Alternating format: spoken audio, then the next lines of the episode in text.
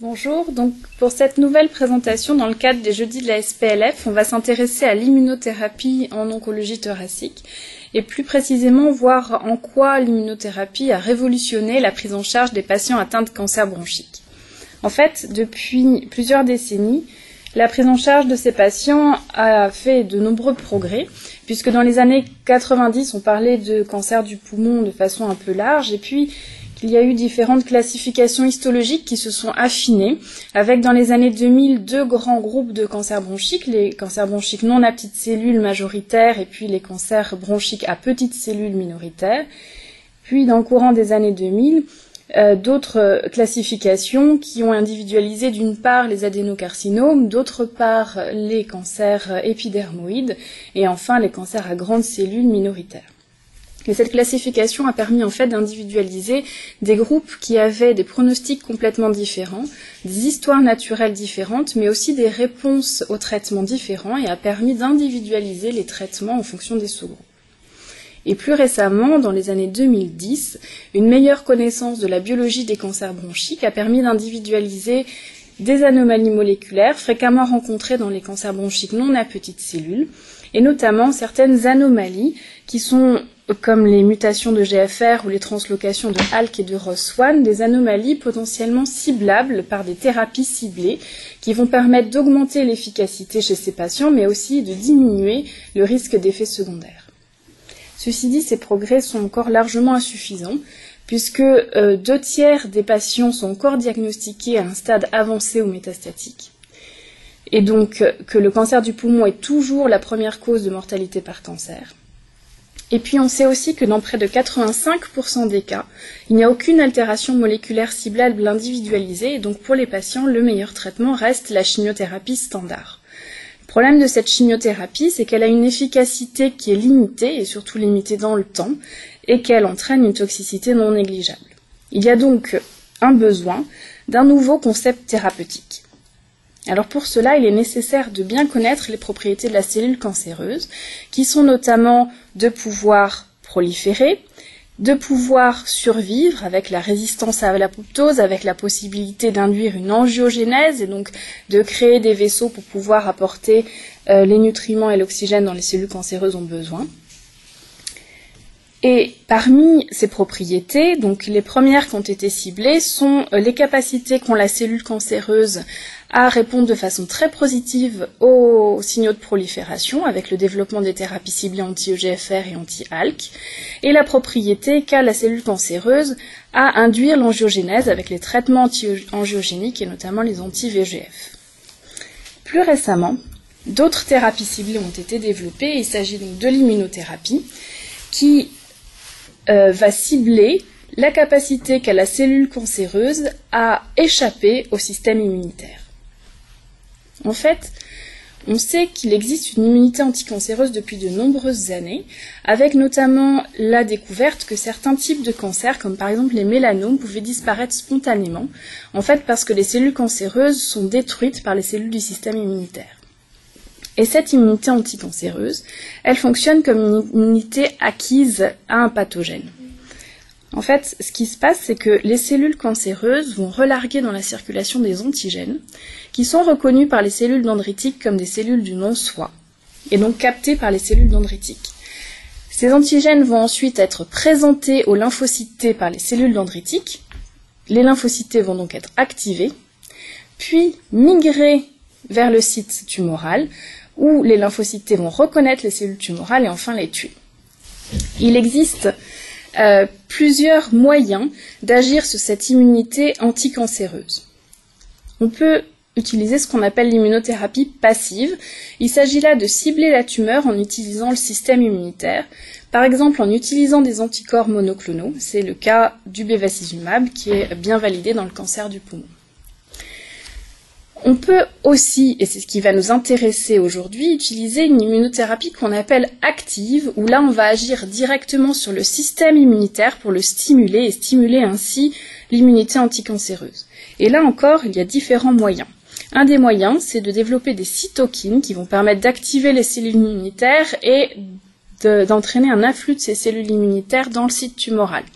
Donc ça, ça a été bien étudié dans d'autres types de cancers, mais pas vraiment dans le cancer bronchique. Un deuxième moyen, c'est le développement de vaccins antitumoraux. De nombreux ont été développés, certains ont été testés dans le cancer du poumon, parfois jusqu'à euh, des études de phase 3, notamment dans des stades précoces, euh, après une chirurgie ou après une radiothérapie. Ceci dit, pour le moment, aucun vaccin antitumoral n'a prouvé son efficacité dans le cancer bronchique. Et ce qui a été la révolution ces dernières années, c'est le développement d'inhibiteurs de points de contrôle immunitaire, comme les anti-CTLA4, les anti-PD1 et les anti-PDL1. Comment ça marche? En fait, donc euh, l'immunité antitumorale se fait en deux étapes. La première étape consiste en l'interaction entre les cellules dendritiques et les lymphocytes T. Les cellules dendritiques vont présenter aux lymphocytes T les antigènes tumoraux et vont activer les lymphocytes T. Et la deuxième étape, c'est l'interaction entre les lymphocytes et la cellule cancéreuse, donc où les lymphocytes vont reconnaître les cellules cancéreuses et les tuer. Pour chacune de ces étapes, il y a un équilibre physiologique entre des signaux activateurs et des signaux inhibiteurs. Et ce qu'on veut là, c'est stimuler l'immunité antitumorale, donc on veut stimuler les signaux activateurs ou inhiber les signaux inhibiteurs. Et les signaux inhibiteurs, ils passent notamment par trois molécules. Le CTLA4 à la surface des lymphocytes T, qui va interagir dans la première phase le PD1, qui est aussi à la surface des lymphocytes T, mais qui intervient cette fois-ci dans la deuxième phase euh, de l'immunité antitumorale, et le PDL1, qui est le ligand du PD1 à la surface des cellules cancéreuses. Et des anticorps ont été développés contre ces trois molécules, qui sont des anticorps qui vont donc inhiber les signaux inhibiteurs de l'immunité antitumorale, donc activer l'immunité antitumorale. De nombreuses molécules existent actuellement. Donc par ordre chronologique, les premières qui ont été développées, ce sont les molécules anti-CTLA4, dont l'ipilimumab et le tremelimumab, qui ont été développées jusqu'à des phases 2 qui étaient positives et puis un petit peu abandonnées pour être reprises seulement maintenant dans des essais en association. Puis, deux autres molécules ont été développées, qui sont le nivolumab et le pembrolizumab, qui sont des anti-PD1. Et ces deux molécules ont obtenu l'AMM euh, pour des lignes supérieures à la deuxième ligne de traitement. Ensuite, les anti-PDL1 ont été développés. Celui qui est le plus développé est l'atezolizumab, puisqu'il n'a pas encore la même, mais qu'il a fait l'objet d'une étude de phase 3 qui est positive. Et donc l'objet de ce topo maintenant, ça va être de savoir en quoi le développement de toutes ces molécules a révolutionné la prise en charge des patients atteints de cancer bronchique et la première question, c'est la révolution en termes d'efficacité. Donc avant l'immunothérapie, comme on l'a vu un peu plus tôt, quand on diagnostiquait un cancer bronchique non à petites cellules métastatiques, la première question était de savoir s'il y avait une anomalie moléculaire ciblable. Et en l'absence d'anomalie moléculaire ciblable, la première ligne de traitement est une chimiothérapie à base de sel de platine qui dépend du sous-type anatomopathologique.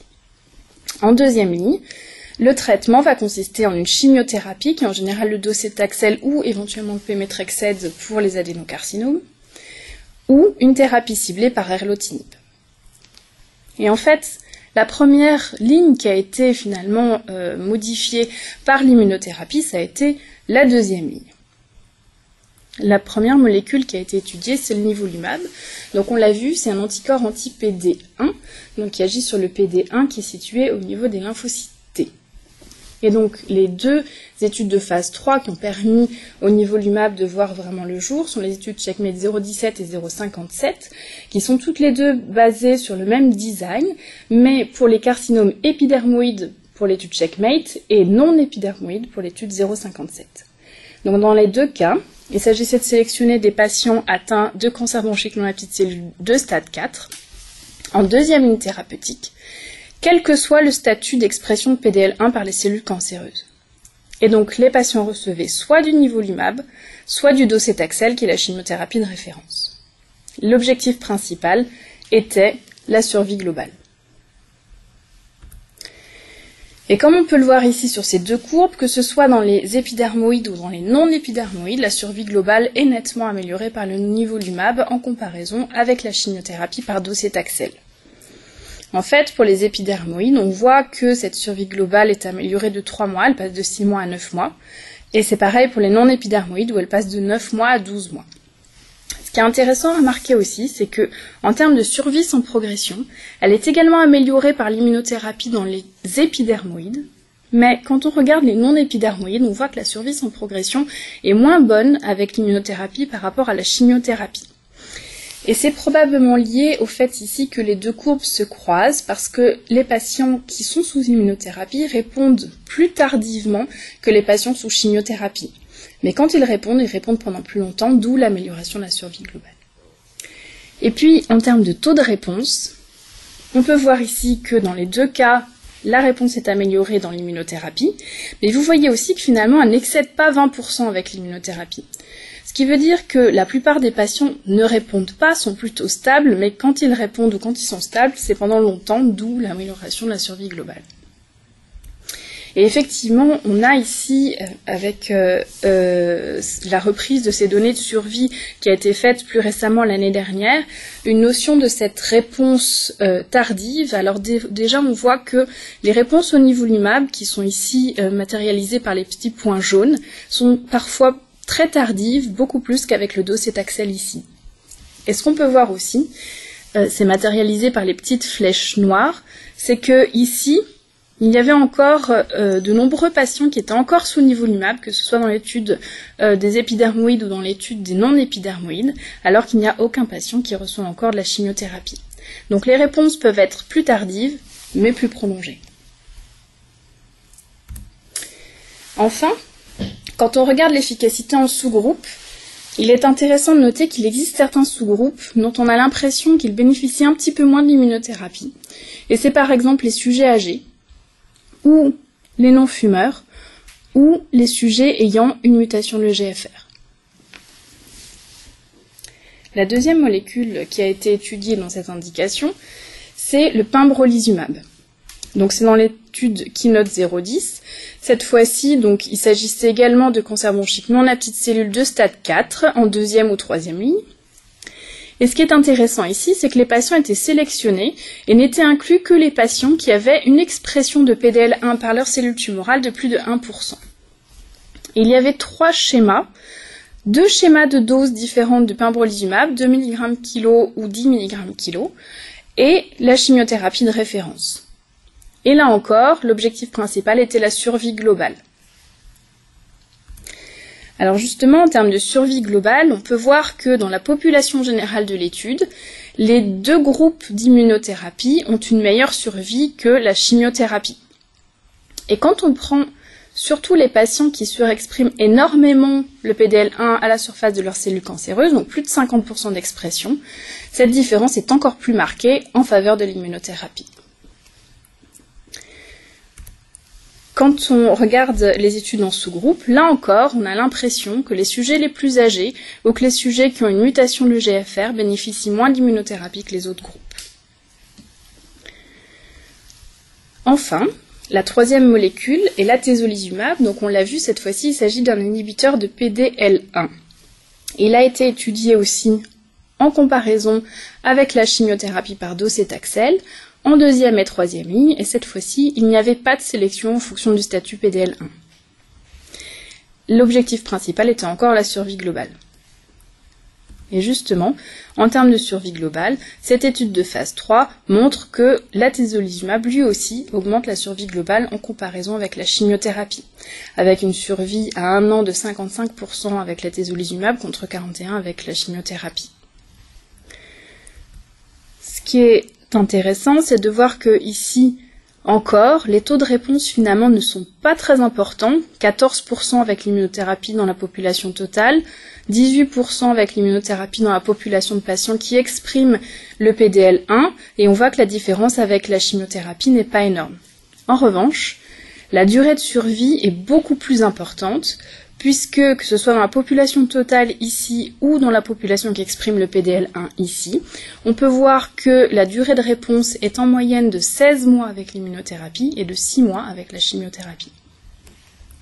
Donc, voilà pour la deuxième ligne. Maintenant, Un peu plus récemment, des études ont été effectuées en première ligne, où, je rappelle, chez les patients qui n'ont pas d'altération moléculaire ciblable, le standard reste une chimiothérapie à base de sel de platine, qui sera adaptée au sous-type histologique épidermoïde ou non épidermoïde. Là encore, la première molécule qui a été étudiée est le nivolumab.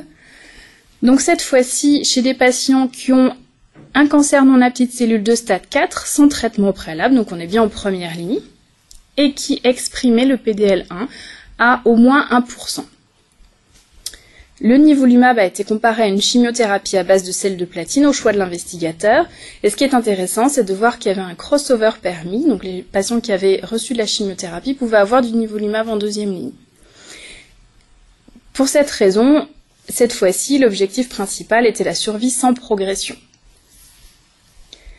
Pour cette survie sans progression, pour les patients qui expriment le PDL1 à plus de 5%, on peut voir qu'il n'y a pas de différence entre le nivolumab et la chimiothérapie. En termes de survie globale, non plus. Pas de différence significative. En termes de réponse, on voit même que le taux de réponse est moins bon avec l'immunothérapie, puisqu'il est de 26% ici, qu'avec la chimiothérapie où il est de 33%. Et lorsqu'on analyse les sous-groupes, on voit qu'il n'y a pas de sous-groupe qui semble bénéficier plus de l'immunothérapie. Euh, quand on analyse même le sous-groupe de patients qui surexpriment très fortement le PDL1, et on a vu que pour le pembrolizumab en deuxième ligne, c'était le sous-groupe euh, qui bénéficiait le plus de l'immunothérapie, même dans ce sous-groupe-là, finalement, on voit qu'il n'y a pas de bénéfice à donner une immunothérapie en comparaison à la chimiothérapie.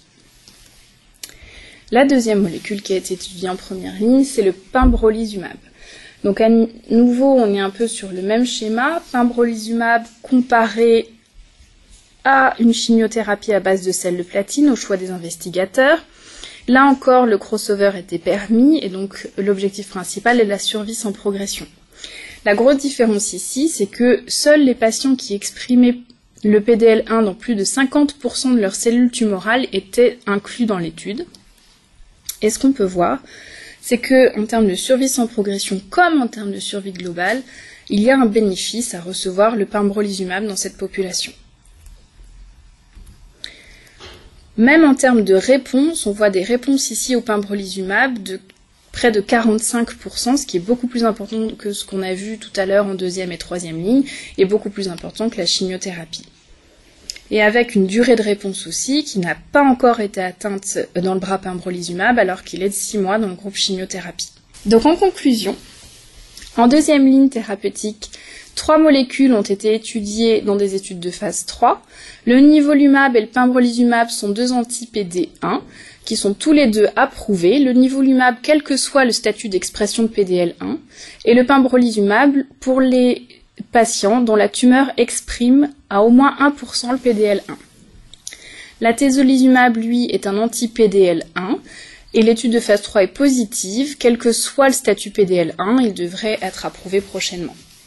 Enfin, en première ligne métastatique, le nivolumab a été étudié en comparaison avec la chimiothérapie pour les patients exprimant le PDL1 à plus de 1%. Le pembrolizumab a été aussi comparé à la chimiothérapie pour les patients dont les cellules tumorales expriment le PDL1 à plus de 50%. L'étude avec le nivolumab est négative, celle avec le pembrolizumab est positive, mais pour l'instant, euh, aucun n'est approuvé. Donc, Maintenant, avec l'immunothérapie, on voit quand même qu'il y a un changement notable avec deux nouvelles molécules qui sont disponibles pour le traitement de deuxième ligne, le nivolumab et le pembrolizumab pour les patients qui expriment le PDL1, que ce soit pour les épidermoïdes ou les non-épidermoïdes, et la devrait rejoindre prochainement l'arsenal thérapeutique. Maintenant, nous allons voir en quoi l'immunothérapie a pu révolutionner la prise en charge des cancers bronchiques en termes de toxicité. Alors tout d'abord, lorsqu'on compare euh, les résultats de l'ensemble de ces études de phase 3 dont on vient de parler en termes de toxicité, lorsqu'on étudie euh, les effets secondaires tout grade confondus ou les effets secondaires les plus graves, donc de grade 3 et 4, on voit que l'immunothérapie est beaucoup plus facile à supporter que la chimiothérapie.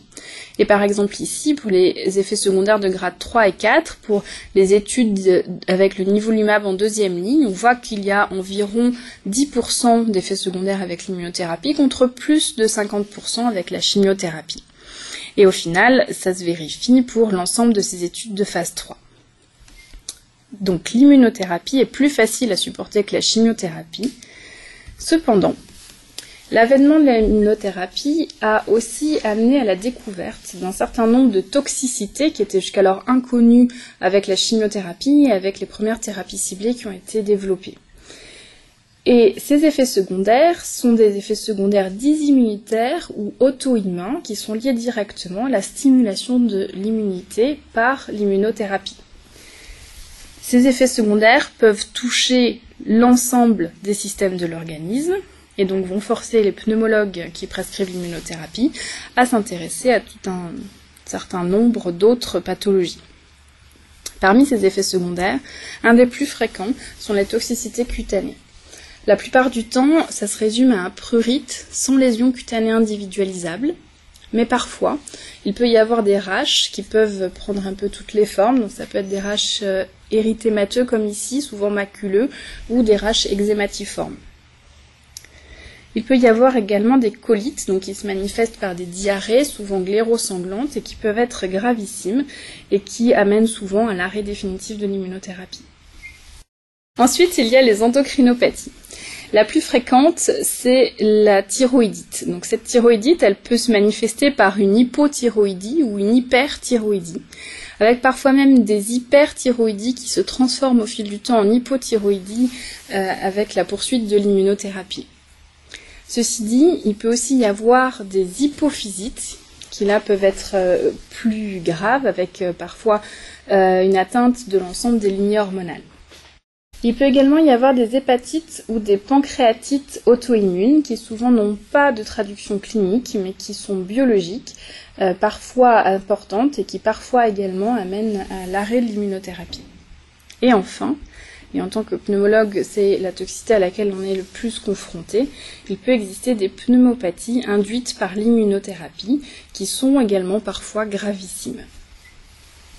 Alors, les conduites à tenir face à ces nouvelles toxicités induites par l'immunothérapie ont bien été décrites par Champia et Al dans une revue de la littérature.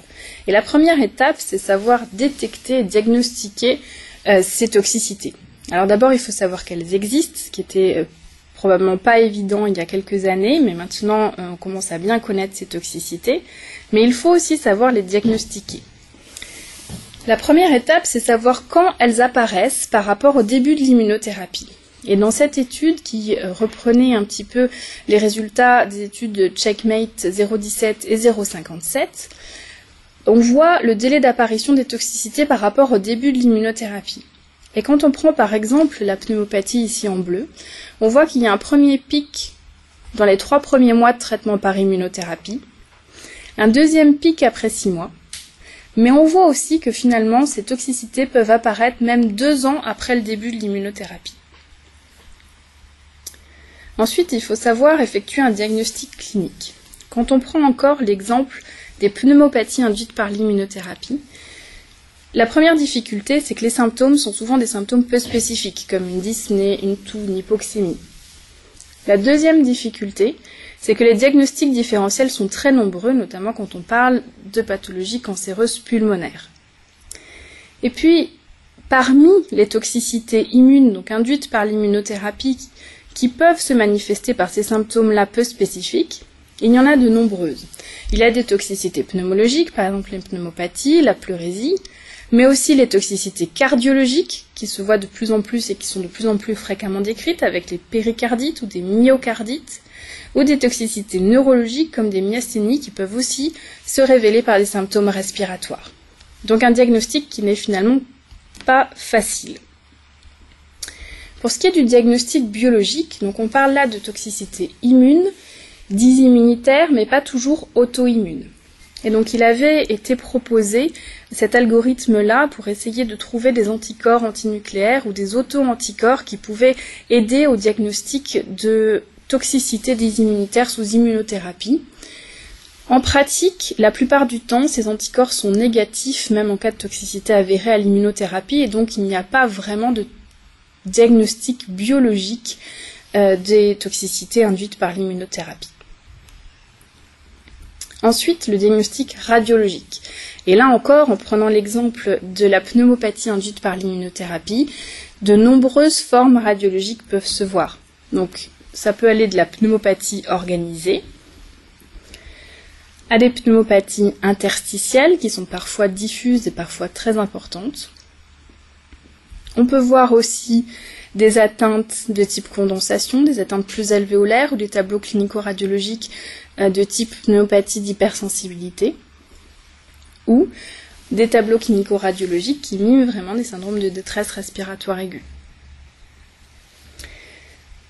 Donc, en conclusion, le diagnostic n'est pas évident parce que euh, ces toxicités peuvent apparaître à tout moment après l'immunothérapie, que la symptomatologie clinique est souvent aspécifique et que la symptomatologie radiologique peut être très variée.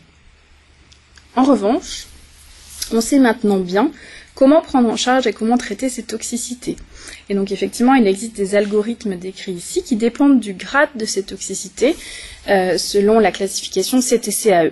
Et en fonction du grade, on peut décider d'une corticothérapie, dont la posologie va dépendre de la sévérité des symptômes, d'éventuelles autres drogues immunosuppressives, qui pourraient notamment être envisagées en cas d'échec de la corticothérapie, ou on peut envisager d'arrêter l'immunothérapie, soit de façon temporaire, soit de façon définitive, là encore en fonction du grade de sévérité de la toxicité.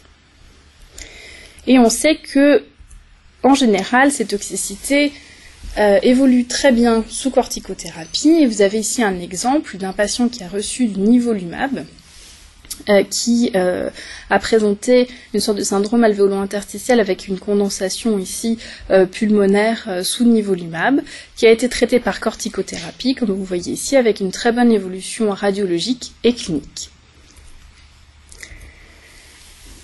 En revanche, si la plupart de ces effets secondaires se euh, guérissent bien sous corticoïdes. Parfois, euh, cela prend énormément de temps. Par exemple, pour les toxicités cutanées, on voit que euh, le temps médian pour que cette toxicité disparaisse après une prise en charge optimale est de 10 semaines. Pour les toxicités pulmonaires, c'est de 6 semaines. Donc ça peut être énorme quand la toxicité pulmonaire est grave et nécessite une oxygénothérapie. Et puis, donc, ce qui serait vraiment idéal, ce serait de pouvoir finalement identifier à l'avance les patients à risque de développer ces toxicités et de pouvoir prévenir l'apparition de ces toxicités. Donc pour cela, Champia et Al ont mis au point une checklist euh, de choses à faire avant de prescrire une immunothérapie qui, comme vous le voyez ici, est très très longue et qui globalement comprend un examen physique complet, appareil par appareil, puisque ces toxicités peuvent toucher l'ensemble des organes de l'organisme, mais aussi un bilan biologique complet, qui, en plus du bilan biologique qu'on connaît déjà et qu'on fait déjà pour la chimiothérapie, doit comprendre un bilan thyroïdien avec TSH, T3, T4 et des sérologies virales. Et puis, en particulier pour l'immunothérapie. Il est important de faire une imagerie thoracique avant de débuter le traitement. Alors ça paraît assez évident quand on parle de cancer bronchique, mais quand on prescrit une immunothérapie pour une autre indication, peut-être un peu moins. Mais il faut arriver éventuellement à dépister les patients qui pourraient être à risque de développer une pneumopathie liée à l'immunothérapie. Ceci dit, la question peut parfois se poser. Et c'est ici l'exemple d'un patient qui avait des images euh, de cancer bronchique très diffuses, bilatérales, alvéolo-interstitielles, euh, qui était symptomatique, donc déjà très dyspnéique au, moment de commencer l'immunothérapie, et pour qui s'est longuement posé la question de euh, lui prescrire ou non une immunothérapie. Donc finalement, ce patient n'a jamais reçu d'immunothérapie. Mais ce qu'il faut retenir là, c'est qu'il n'existe pas de recommandation précise sur une, éventuelle contre-indication de l'immunothérapie chez les patients qui auraient des images alvéolo-interstitielles ou interstitielles pures initialement avant la prescription de l'immunothérapie. Ce qui compte, c'est probablement l'étiologie des lésions, lymphangite par exemple, ou pneumopathie radique, ou pneumopathie infectieuse, et également l'existence d'une symptomatologie clinique associée à ces lésions radiologiques, qui, elles, contre-indiqueraient euh, la prescription d'immunothérapie puisqu'elles risqueraient de s'aggraver sous immunothérapie. Donc en conclusion, pour la prise en charge de ces toxicités spécifiques, donc c'est important de savoir bien les diagnostiquer. Or, ça peut être parfois difficile puisque elles peuvent apparaître à n'importe quel moment après le début de l'immunothérapie, que les signes cliniques sont aspécifiques et que les signes radiologiques sont très variés. Il faut savoir les traiter et là il existe des algorithmes précis avec la prescription de corticothérapie ou l'arrêt de l'immunothérapie en fonction des grades de toxicité. Et puis là où il est nécessaire de continuer à faire des progrès, c'est sur la détection de moyens de dépistage et de prévention de ces toxicités immunitaires liées à l'immunothérapie. Enfin, l'immunothérapie a été une révolution en termes anatomopathologiques. La question qui s'est posée, c'est de savoir s'il était nécessaire d'identifier des biomarqueurs prédictifs de l'efficacité de l'immunothérapie, comme c'était le cas pour les autres thérapies ciblées déjà développées. En fait, quand on observe les études de phase 3 de nivolumab en deuxième ligne, ici chez les épidermoïdes, ici chez les non-épidermoïdes, on peut voir que dans près de 50% des cas, à la première évaluation radiologique, les patients sous nivolumab progressent. C'est-à-dire que pour 50% des cas, le nivolumab n'est pas une bonne molécule, mais seulement pour 50% des patients. Il est donc probablement nécessaire d'identifier un biomarqueur prédictif. Le premier qui a été évoqué, c'est l'expression de PDL1 par les cellules cancéreuses, on en a déjà un peu parlé. Puisque quand on voit un petit peu les taux de réponse euh, dans les différentes études que nous avons déjà citées, ce qu'on peut voir, c'est que ici en bleu, ce sont les patients qui expriment le PDL1, en rouge, ceux qui n'expriment pas le PDL1, et globalement, les taux de réponse sont presque toujours plus importants chez les patients qui expriment le PDL1 que chez ceux qui ne l'expriment pas.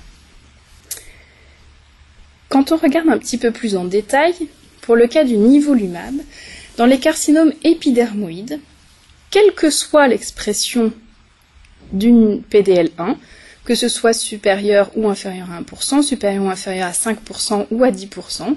Dans tous les cas, les patients ont un bénéfice supérieur avec le nivolumab qu'avec la chimiothérapie. Donc pour les carcinomes épidermoïdes, pour le nivolumab, l'expression de PDL1 ne semble pas être un bon biomarqueur prédictif. Pour les non-épidermoïdes, en revanche, quel que soit le seuil d'expression de PDL1 choisi, 1%, 5% ou 10%, il est mieux d'exprimer le PDL1 que de ne pas l'exprimer. C'est-à-dire que le nivolumab est plus efficace chez les patients qui expriment le PDL1. Donc, l'expression de PDL1 semble être un bon biomarqueur, mais avec un seuil difficile à déterminer puisque cette affirmation est vraie quel que soit le seuil choisi. Ici, c'est une autre illustration de ces mêmes résultats, où vous voyez qu'ici, dans toutes les populations de patients qui expriment le PDL1, le niveau LUMAB est plus efficace que le docétaxel, ce qui n'est pas vrai pour les populations de patients qui n'expriment pas le PDL1, quel que soit le seuil choisi, 1%, 5% ou 10%. Pour le pimbrolizumab, on l'a vu dans cette étude, euh, seuls les patients qui exprimaient le PDL1 étaient inclus. Mais ce qu'on peut voir, c'est qu'on a l'impression que plus le PDL1 est exprimé, ici par 1 à 25% des cellules cancéreuses et jusqu'à 75 à 100% des cellules cancéreuses, et plus le pembrolizumab est efficace, que ce soit en survie globale ici ou en survie sans progression.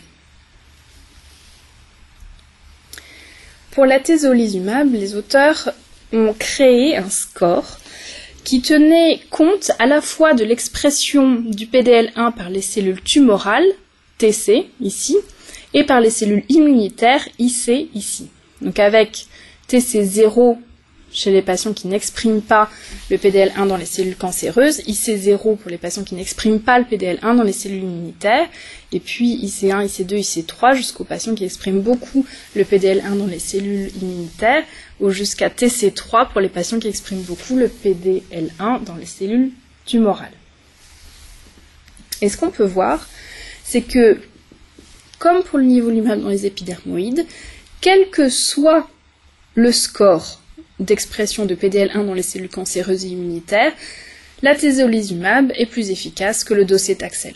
Donc pour la désolizumab, l'expression de PDL1, et en tout cas le score combinant l'expression de PDL1 par les cellules cancéreuses et les cellules immunitaires, ne semble pas être un bon biomarqueur prédictif d'efficacité. Ceci est rendu d'autant plus difficile qu'il existe un nombre important de tests développés pour euh, la mesure de l'expression de PDL1 et que chaque laboratoire, chaque molécule qui a été développée a été développée avec un test compagnon différent. Par exemple, pour le pimbrolizumab, l'anticorps qui était utilisé pour euh, la recherche de l'expression de PDL1 était l'anticorps 22C3 et c'était sur un appareil DACO. Alors que pour la tezolizumab, l'anticorps était l'anticorps SP142 sur un appareil Ventana. Donc pour chaque molécule, il existe un test différent. Et ce qui est encore plus difficile, c'est l'interprétation des résultats d'expression de PDL1.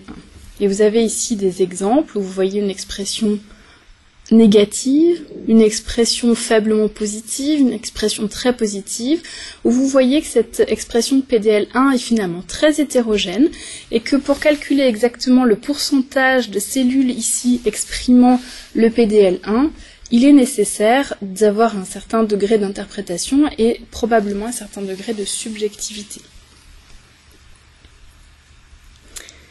En conclusion, dans l'avenir, la première étape, ça va être peut-être de faire des efforts là-dessus sur euh, le développement de biomarqueurs prédictifs, notamment pour euh, le nivolumab dans les adénocarcinomes, par exemple, où on a l'impression que certains patients ne bénéficient pas du tout de l'immunothérapie, mais on n'arrive pas encore à les déterminer. Et pour pouvoir développer des biomarqueurs prédictifs, donc pour ce qui est du PDL1, il est nécessaire de pouvoir harmoniser les pratiques, harmoniser les anticorps utilisés, les machines utilisées pour lire euh, les expressions de PDL1 et ce dans l'ensemble des plateformes de biopathologie du territoire français. Et puis, il sera probablement nécessaire d'identifier d'autres biomarqueurs, puisqu'on voit que le PDL1 ne semble pas être un bon biomarqueur pour toutes les molécules. Ensuite, en termes d'efficacité, de nombreux essais sont actuellement en cours utilisant des combinaisons d'immunothérapie et d'autres molécules, que ce soit des molécules de chimiothérapie, d'autres molécules d'immunothérapie, par exemple des combinaisons d'anti-PD1 et d'anti-CTLA4, ou bien des thérapies ciblées. Et ces essais vont probablement révolutionner encore l'arsenal thérapeutique du cancer bronchique. Et enfin, l'immunothérapie doit encore être utilisé dans d'autres lignes thérapeutiques, et notamment encore être étudié en première ligne, et dans d'autres stades, notamment les stades plus précoces. Donc en conclusion, on est passé en quelques années d'une phase où nous disposions de traitements locaux, de chimiothérapie et de thérapie ciblée pour le traitement des cancers bronchiques non à petites cellules de stade 4, à une phase où nous avons maintenant une autre arme thérapeutique contre le cancer bronchique qui est l'immunothérapie, avec une efficacité démontrée notamment en deuxième ligne, avec des réponses parfois prolongées, un profil de toxicité complètement différent avec de nouvelles toxicités à prendre en charge et toujours des questionnements notamment en termes de biomarqueurs. Je vous remercie.